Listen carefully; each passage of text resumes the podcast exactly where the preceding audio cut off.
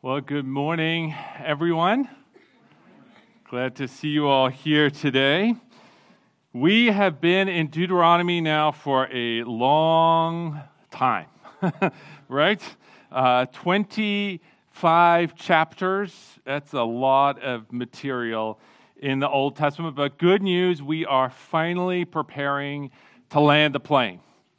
Uh, don't have to like put your tables into the upright position or whatever, but we are getting really close. And hopefully, this has not felt like 40 years wandering in the desert. Uh, but hang in there, the finish line is in sight. Deuteronomy has 34 chapters in all, and chapter 26, which is going to be our passage today, is a significant turning point in the book.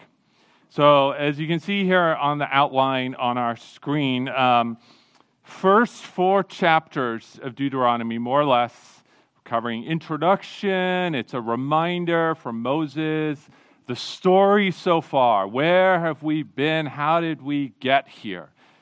Then f- chapters 5 all the way through to chapters 26 have been really uh, a reminder, a recapitulation uh, a retelling of the law.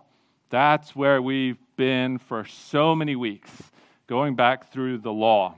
And now, as we draw to the end of the book in chapters 27 through 30, which will start next week, is kind of a call to covenant commitment. Moses is now going to call the people, like I've shared with you the law again, explained why it's so important, and now I'm calling you to commit to this covenant as we move forward. And then the last few chapters are final words from and about Moses. So we are, it's four sections, but those are not equal in size. So we are very close to the end of the book here. And our passage this week is significant because it really brings to a close this entire section of law that started all the way back at the end of chapter 4, right before Moses reminded them again of the Ten Commandments in chapter 5. And so, how does Moses conclude this giant section of the law? Well, we're going to read about some special ceremonies that uh, Moses wants the people to do, but behind those ceremonies is a call for them to commit their hearts, all of their hearts, for all of their life. And to do that, Moses gives them three simple commands. Or at least I summarize it here in three simple commands, which is just to love God, to love others, and to say, stay consistent in living out that life. So let's dive in and take a look here. Chapter 26. My first encouragement today to you all is simply this to love God freely, abundantly, with everything that you have. Now, I know this might seem a little odd on Mother's Day to be talking about Thanksgiving Day. It's sort of like a Thanksgiving half birthday, right? But um, essentially, Thanksgiving is what our main section here is all about. So there's no turkey, there's no pumpkin pie, but Moses commands the people to display their love for God by celebrating his provision and his protection. So, what does this look like? Well, the ceremony Moses describes here in chapter 26 was pretty simple. Once the people had entered the land, they were to come to the central place of worship with some of the first of all the fruit of the ground and then present it there to God as an offering. Now, the people would then make two very important declarations. And first, they would say this I declare today to the Lord your God that I have come into the land that the Lord swore to our fathers to give us. That's verse 3. That may sound a little bit odd, say, uh, uh, I say to the, declare today to the Lord your God. This is really just a, a way of being polite and deferential in the presence of the priests who would be receiving these sacrifices. But the point of this declaration is to affirm publicly that they have done everything God has told them to do. In other words, an opportunity for them to declare mission accomplished. Remember, so much of the book of Deuteronomy is focused around this very task entering the land, fulfilling all the promises God has laid out before them. And so this declaration would be massively significant, right? A recognition. We've actually done it. Like what God told us to do, we've done it, and here we are. Not merely crossing a geographical border, anyone could do that, but truly possessing the land for the Lord. Grabbing hold of all the promises of God with both hands. Now, I said there were two declarations here. That was the first. But now look at verses 5 through 11. And the second declaration here really just builds on the first. He's giving an abbreviated history here of God's work in their lives from the promises made to Abraham, Isaac, and Jacob to their slavery and suffering in Egypt, to the mighty works of God in the Exodus, all the way to their arrival in the promised land. It's a story Moses has repeated to them many, many times, and now he wants them to declare this story publicly as well, finding themselves within those words. A story that defines them as God's people living in God's place under God's law. And in this context of remembrance and thanksgiving, the offering of first fruits serves two key purposes. Now, first, it was meant to be clear uh, evidence uh, first, it was meant to be clear evidence they had indeed established themselves in the land. Right? Cities conquered, land tilled and planted, fruit harvested. But second, and perhaps more importantly, the offering of first fruits signified their ongoing trust in God to provide. Not just in the past, but into the future now as well. You know, I think part of the reason we struggle to understand the significance of such an act is because we live in a time of relative abundance and plenty, right? We're completely removed from the production of food, so we don't really ever question our ability to buy whatever we need and whenever we want it. But I was watching one of these uh, reality TV shows a while back, and it was in Alaska, and they were talking about surviving through the winter. And this whole show was about this mad race to collect and store up as much wood and food as they could to make it through the winter. It's pretty much all they did all through the summers chop and stack wood and try and catch as much salmon and dry it and prepare it to make it through the winter. And they had very specific goals they knew they had to shoot for in order to make it through the winter. And because of their isolated location and the severity of the weather, if they didn't hit those goals, they would be in a very precarious position. Now imagine that guy on that show measuring, counting his dried salmon, measuring his wood, knowing exactly how much he needs to get through the winter. And then taking 10% and setting it to one side and presenting that as an offering to God, as a way of saying, Thank you for your provision in the past, and I am now trusting myself completely in your hands for the future as well. Now, that's a real and significant, tangible sacrifice, right? And of course, life in the promised land wasn't a reality TV show. The weather isn't as severe as Alaska. But I want you to get a sense of the personal cost of this ceremony and this sacrifice. The goal was that they were giving something that will cost them something. Remember, God doesn't need the food, right?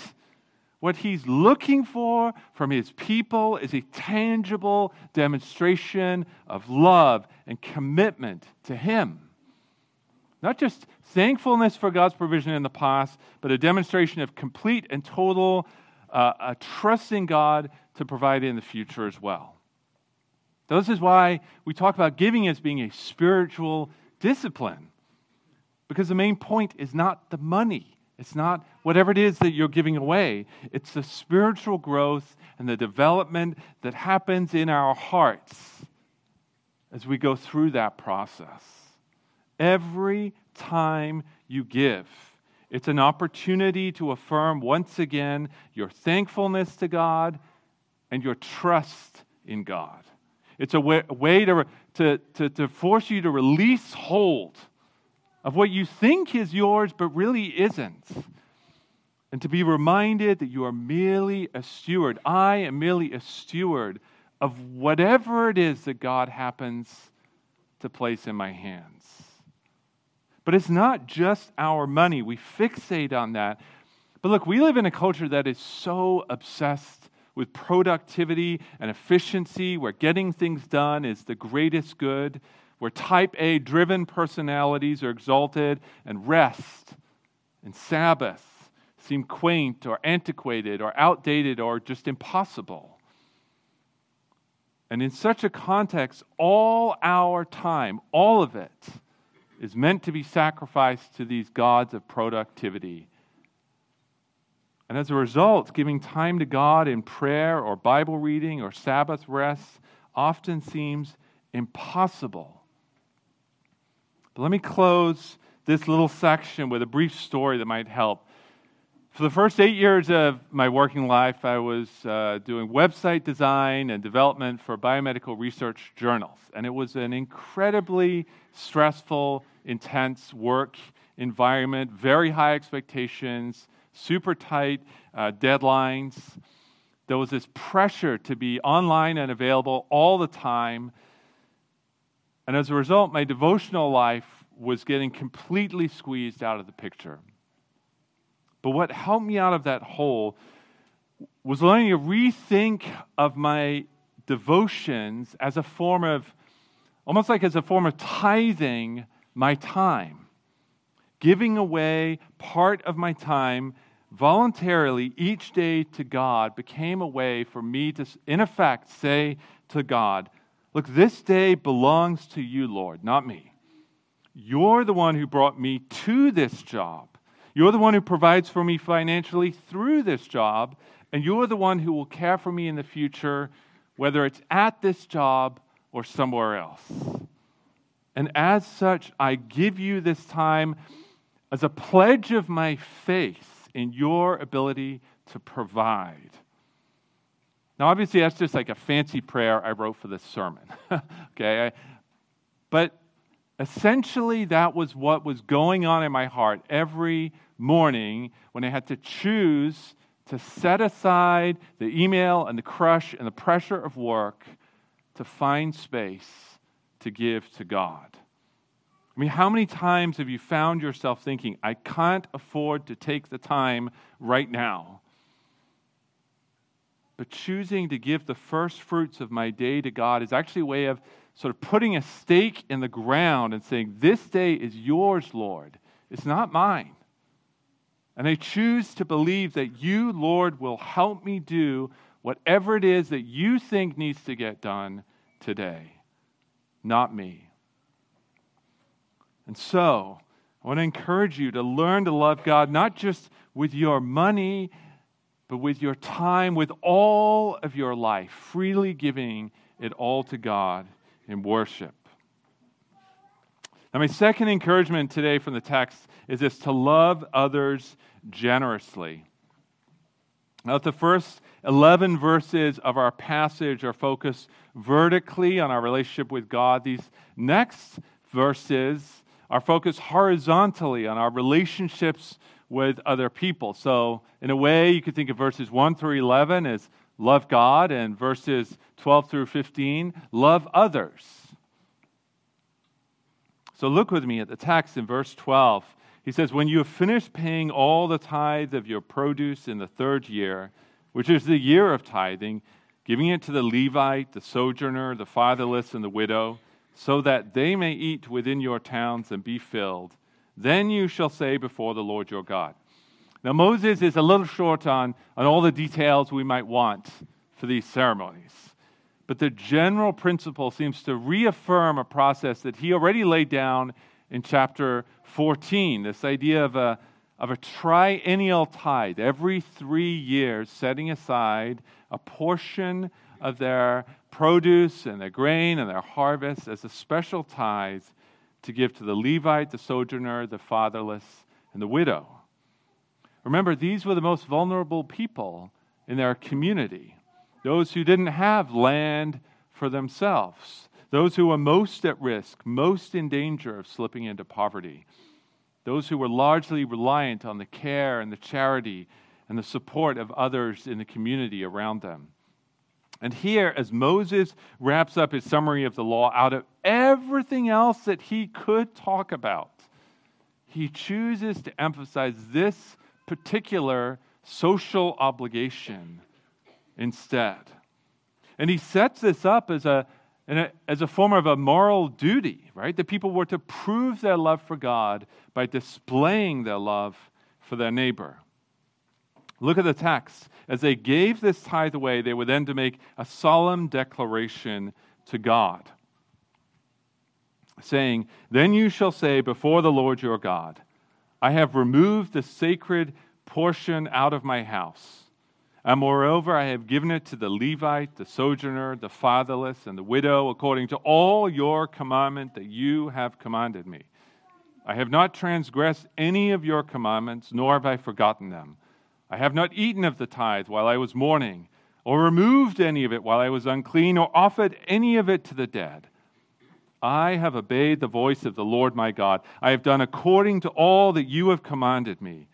Now look down from your holy habitation from heaven and bless your people Israel and the ground that you have given us as you swore to our fathers, a land flowing with milk and honey. So this, this wasn't meant to be a, a begrudging gift like like, fine, if you insist on me giving this to them, here you go.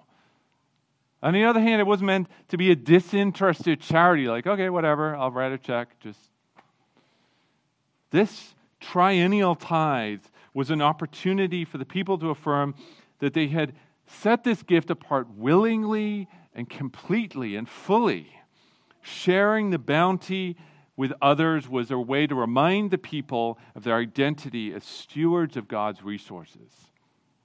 But like everything else, there's a unique little twist to this ceremony because if you look at the text, their declaration was also a way of affirming the very sacred nature of this gift. Even as it provided very concrete, tangible needs for the care of others, it was also something sacred holy, set apart. That's verse 13. They were to make it very clear that the gift was not something that had already been offered to the dead or been made ritually unclean by connection in any way. This was most likely here a reference to uh, Canaanite fertility practices and other idolatrous religious activities of the time. And he's saying, look, you can't double dip on your gifts right? Using the same food both to appease local gods and also then to care for the poor. Now, several years ago, we were um, on a mission trip to Peru, and at the very end of the trip, we went uh, to visit uh, a, a, ruin. And before entering, the tour guide asked us to leave a little offering. This you can't see it very well here, but it's like a little shelf here in the stone before you go inside here. And he asked us to leave an offering. Can you leave an offering here on the stone to Mother Earth or whatever it was? And it was very socially awkward in that moment, but we kind of politely refused and explained, you know, we're Christians, we're not going to do that. So we didn't leave anything. But now imagine if, what if we had done so? Maybe we were like, okay, I don't know, I don't, here's a granola bar, and left like a granola bar up on there right? And then we come back out, and I don't want this granola bar to go to waste. So, like, I take it back. And then later, seeing someone in need on the street, I'm like, well, you know, waste not, want not, and give it to this poor guy on the street, right? I mean, food is food. What's the big deal? Well, on the one hand, the, the chemical structure of that granola bar doesn't change just because I left it on that rock there, right? It's still a granola bar. But the food is not the real issue. Right? The people were moving into a dangerously pagan region. And Moses warns them to stay as far away from idolatrous practices as possible.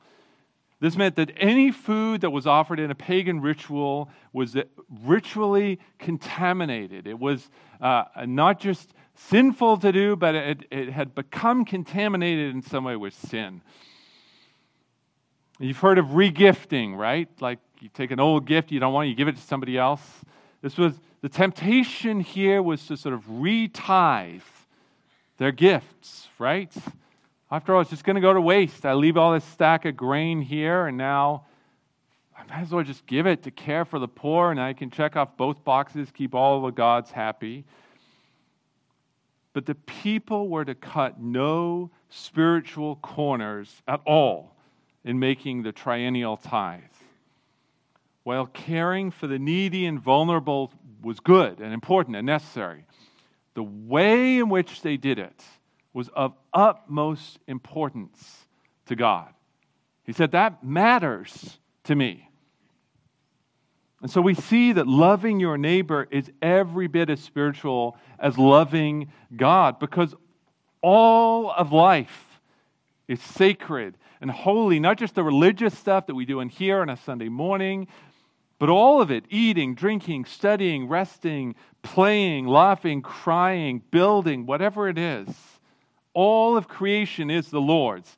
Every part of our lives falls under His control. And everything that we think, we say, we feel, we do is meant to be done for Him and as an offering to Him. But the bigger point is an affirmation of the heart intention to willingly, generously, and openly care for others in the community. And so I'm, I'm challenged in reading this this morning to think who are the sojourners, the fatherless, and the widows in, in my community? Whether that's here at GFC or, or, or in my neighborhood or in my school or in my family or extended family. And what's my heart attitude towards caring for them? Something that I do with the leftovers, something that I do sort of regifting, or something that I'm doing freely and generously with a desire to help and to bless and to show them the love of God that He has shown to me. And my third encouragement to you today is this is simply to live your life consistently. You know, we're in the middle of a graduation season right now, right? And it's an exciting time of, of transition and, and change. All these young women and men are turning over a new page in their lives, preparing to launch out into something new. And in some small way, these ceremonies are not dissimilar from what Moses uh, repeats here in the last section of chapter 26. He affirms all the, the privileges and the, the responsibilities conferred by God on the people, and at the same time reminds them of their duties and their commitments to God as they sort of graduate from a life of being wandering nomads to being permanent residents. And so, as we see here in the text, starting in verse 16, Moses says, This day the Lord your God commands you to do all these statutes and rules. You shall therefore be careful to do them with all your heart and with all your soul. You have declared today that the Lord is your God and that you will walk in his ways and keep his statutes and his commandments and his rules and will obey his voice. And the Lord has declared today that you are a people for his treasured possession as he has promised you, and that you are to keep all his commandments, and that he will set you in praise and in fame and in honor high above all nations that he has made and that you shall be a people holy to the Lord your God, as he has promised. I think the point Moses is trying to make is that having heard the law, having affirmed the law, they now have to actually do the law. Right? He's pushing for the people to be consistent in both how they speak and how they act, to push back against the temptation to hypocrisy and to live out their faith with their actions. This week, uh, I was driving and I pulled up behind a pulled up behind a pickup truck, and I was like, "Oh, this is really cool." It's got a sticker on the back, and it says "Jesus for Life," and it's got a cross right in the middle. And then down on the bumper, he's got a, another one, and it's, uh, and it's a cross, and there's like a cowboy and a horse, and they're both bowing reverently. Have you seen those stickers, like Cowboy Church sticker? The horse, even the horse is worshiping Jesus. It's amazing. And then uh, I'm like, wow, this is awesome, right? And then there was a third sticker on the car, and I cannot show you a photo of it because it was actually pretty offensive. It was one of those Calvin and Hobbes bumper stickers, and maybe you've seen those. Uh, and the cartoon Calvin is standing next to the words ex wife. And he's demonstrating uh, visually with his actions exactly what he thinks of his ex wife. And it was basically the equivalent of saying, I want the whole world to know exactly how much I hate my ex wife. And I was like, uh, I think we got a problem here. like, clearly, there is a massive disconnect in this man's life between his profession of Jesus as Lord on one side of the car and this bitter, angry, hate filled feelings towards his ex wife on the other. It's hard for me to see how this person could honestly claim in any way to be sort of a person holy to the Lord, as Moses calls his people to be here in verse 19. Now, that's an extreme example. It's shocking to see it. But this kind of thing happens in dozens of smaller and subtler ways all the time because it's so incredibly easy for us to affirm and declare the right things with our mouths, but then do something completely different when we're outside of this sort of social accountability, Christian accountability settings. To declare the Lord is God, that's verse 17 but then fail to do the commands and statutes he requires. That's verse 16. Now, none of us are perfect. I get that, right? But I want to stress what Moses does here that our actions matter just as much as our beliefs. The fruit of the tree indicates the relative health of the root of the tree, right? Or Jesus would later say, out of the overflow of the heart, the mouth speaks. We're going to talk more about the blessings and the curses associated with their obedience to the law in the next few weeks. But there's something else here I want you to see. Look at verse 18 again. Moses says, And the Lord has declared today that you are people for his treasured possession. Treasured possession. That phrase carries so much meaning with it. Right? First, if you're like me, it's, it's so encouraging to hear God speak of me as his treasured possession, special, called, set apart, chosen. God's love is not just generic, right? It's applied to me specifically. I have value in God's eyes. But while that's true, the second level of meaning is perhaps even more significant because you are also God's possession. In other words, you belong to Him now. You're not your own. You were bought with a price, right? You're His, and, and that means that you owe Him your life, like, like all of it. You're called to reflect his character and his purposes to the world. And so in the New Testament, Peter talks about, uses the same language to insist that as God's possession, we are now meant to proclaim the excellencies of him who has called us out of darkness and into his marvelous light. In other words, all our work for God is meant to reflect God's glory to the world around us. Whatever we do, in our work, in our play, even in our rest, doing it in a manner that announces to the world around us, I belong to God. I owe everything to God. I live in this unique and particular way because of God's claim on my life. Now, in some ways, it's easy to look different, right? You can slap a bumper sticker on a car, you can throw a hashtag on your posts. But are all your actions consistent, truly consistent with those proclamations? And what kind of follow through is there in your life? In overall terms, right? Not 100%, but overall, generally speaking, are you walking more and more closely with Jesus or not? And who is helping you stay on that path? Or who are the people that you can help stay on that path? We've said this dozens of times before, but isolating yourself from Christian community is a very dangerous place to be.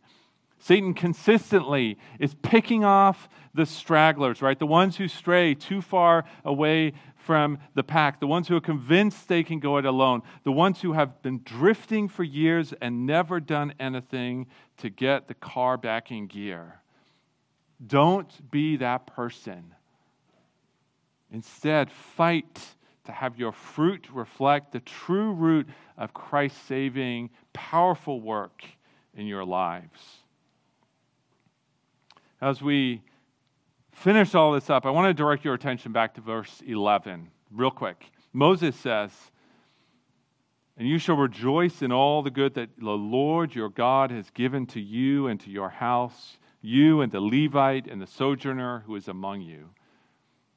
Like, tithing was never meant to be uh, something that gives you a sense of loss, like, oh man, I've lost something, I'm down now but rather meant to be a reminder of the great gain that we have in Christ.